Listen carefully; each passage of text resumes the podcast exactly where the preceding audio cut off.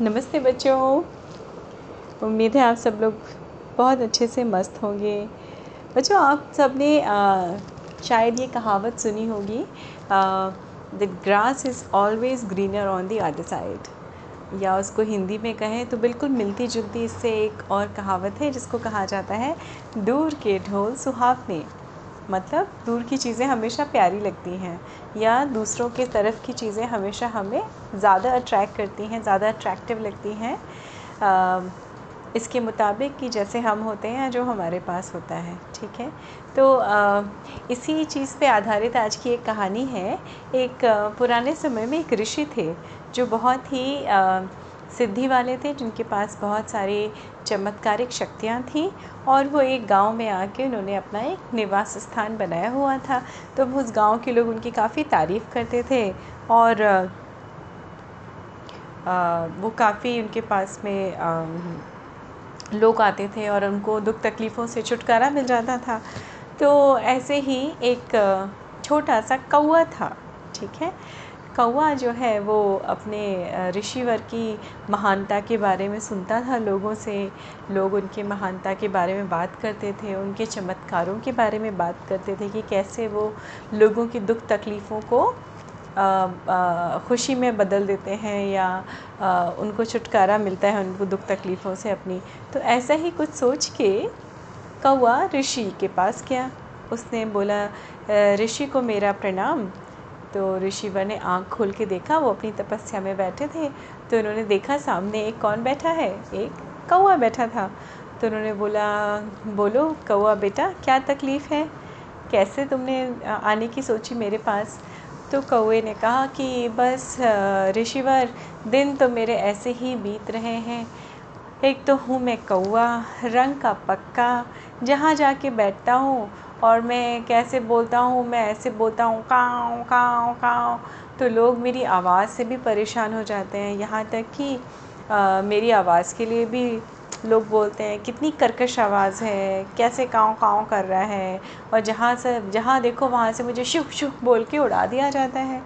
खाना तो मुझे जो कायदे का मिलता है, वो साल में सिर्फ़ एक महीने ऑलमोस्ट खाना मिलता है पंद्रह बीस दिन। बाकी के सारे महीनों तो मुझे बहुत मेहनत करके अपने लिए खाना लेना पड़ता है। तो मैं अब ना थक चुका हूँ। आप कुछ ऐसा करिए कि मेरी पूरी ज़िंदगी ही बदल जाए। मेरी ये काया बदल जाए, मेरा शरीर बदल जाए और मुझे कुछ अच्छा सा रूप दे दीजिए और अच्छी सी ज़िंदगी दे दीजिए।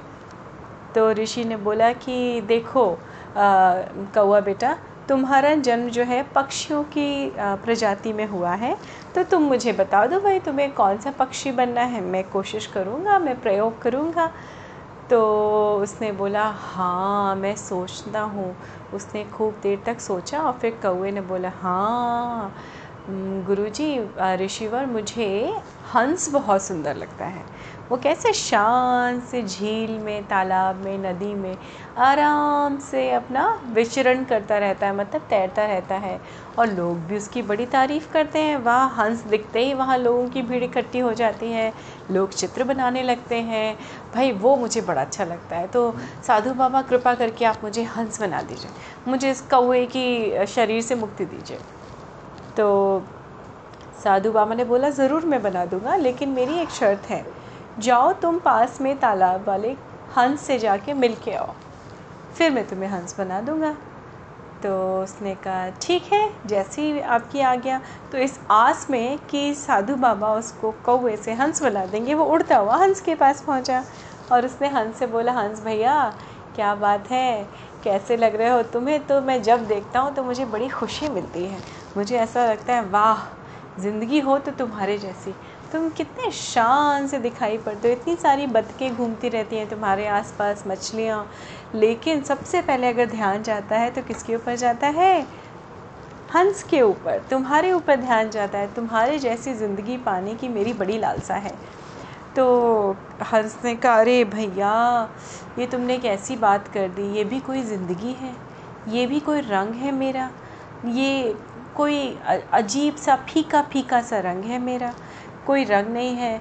सारे लोग आते हैं जो देखो वो मुझे देख के तस्वीरें बनाना लगता है, चित्र बनाने लगता है।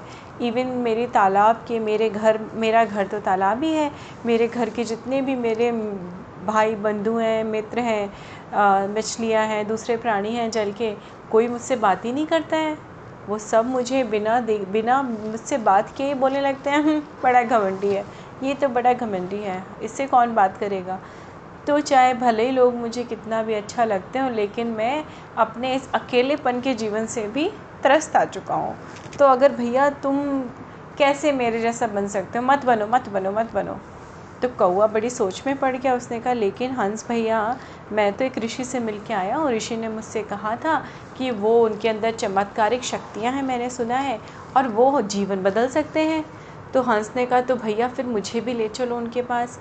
चलो, हम लोग मिल के चलते हैं और हम कोई और पक्षी बनते हैं। चलो। वो लोग उड़ते उड़ते साधु बाबा के पास आए। साधु बाबा जानते थे कि वो दोनों आएँगे उनके पास। तो साधु बाबा ने कहा, अरे, हंस, तुम भी आ गए? क्या बात है? क्या हुआ? तो क्या डिसाइड किया तुम लोगों ने? क्या सोचा?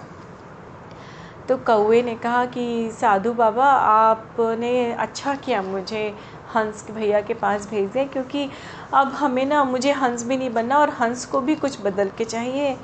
तो उन्होंने कहा अच्छा क्यों? तुम्हें हंस क्यों नहीं बनना? तो कौए ने कहा, खैर, वो लंबी बात है। अब हम दोनों को ना, हम लोग सोच के आए हैं, ऋषिवर। हमको ना आप तोता बना दीजिए। छोटा सा प्यारा सा तोता और हमें वैसे ही बनना है।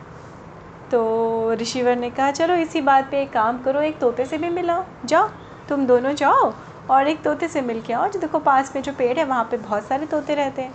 तो जाओ, एक तोते से मिल के आओ।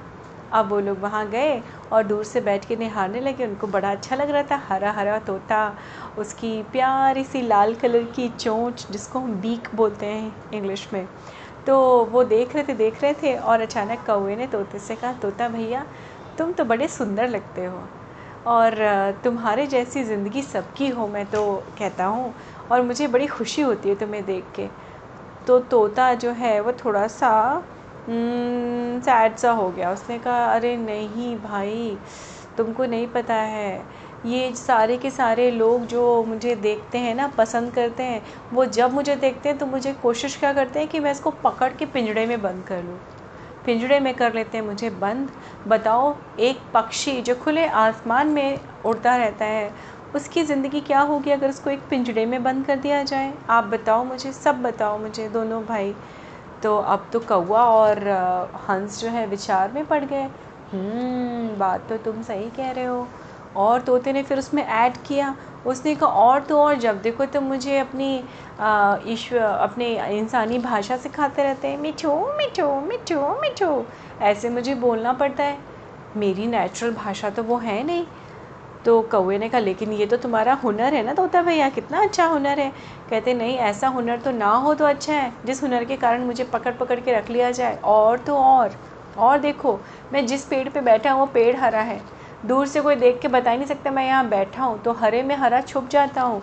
भाई, मैं तो दुखी हूँ, मुझे भी ये तोता वोता नहीं समझ में आ रहा है, मुझे तोता क्यों बना दिया गया? तो कौए ने कहा, अरे, अब क्या करें?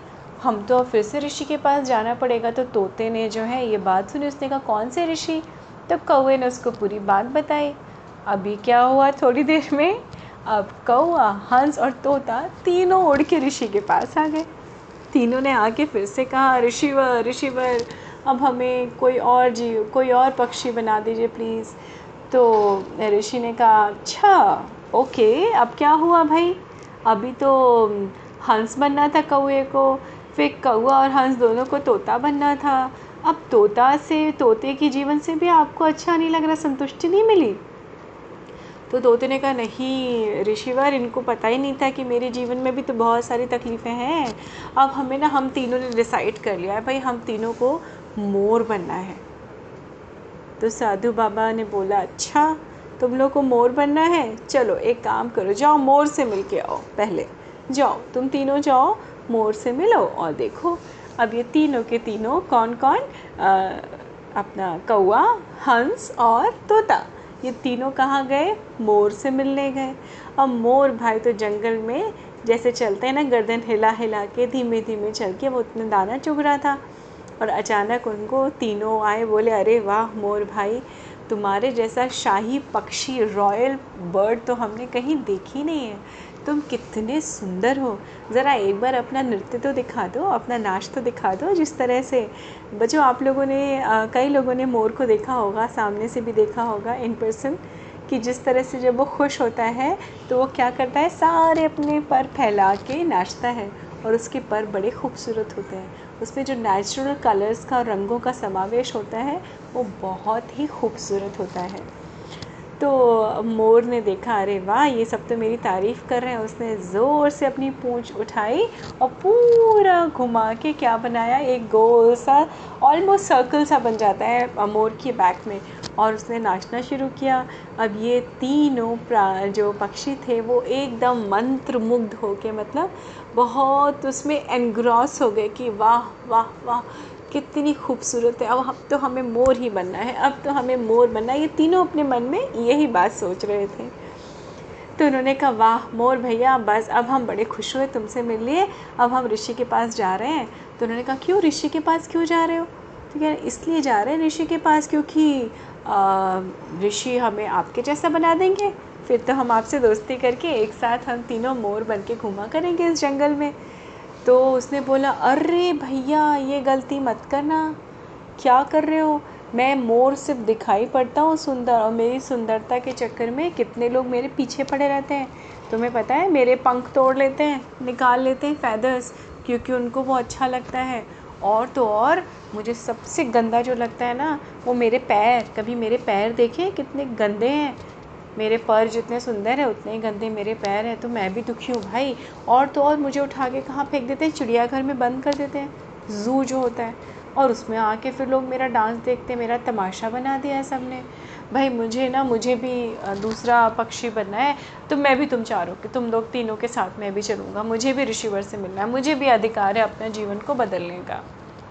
अब ऐसा करते ही चारों पक्षी कहाँ चले गए? फिर से ऋषि के पास आ गए। इस बार ऋषि ने अपनी आँखें खोली और वो हल्का सा मुस्कुराए और उन्होंने क्या बोला? अच्छा तो बताओ भाई, अब क्या डिसाइड किया? क्या निर्णय लिया आप लोगों ने? कौवा बनना है, हंस बनना है, तोता बनना है या मोर बने रहना है या कुछ और भी करना है? तो अब ये चारों प्राणी, चारों पक्षी बड़े कंफ्यूज थे। तो ऋषि ने बोला, देखो, मैं बताता हूँ। बच्चों ईश्वर ने हमें जो जिस रूप में भेजा है, जिस योनि में जो भी बना के भेजा है, वो अपने आप में बहुत सुंदर है। बहुत ही सुंदर है। कौवे की तरफ़ देख के ऋषि ने कहा कि तुम कौवे हो, तुम अपने आप में बहुत अच्छे हो। हंस, तुम अपने आप में बहुत अच्छे हो।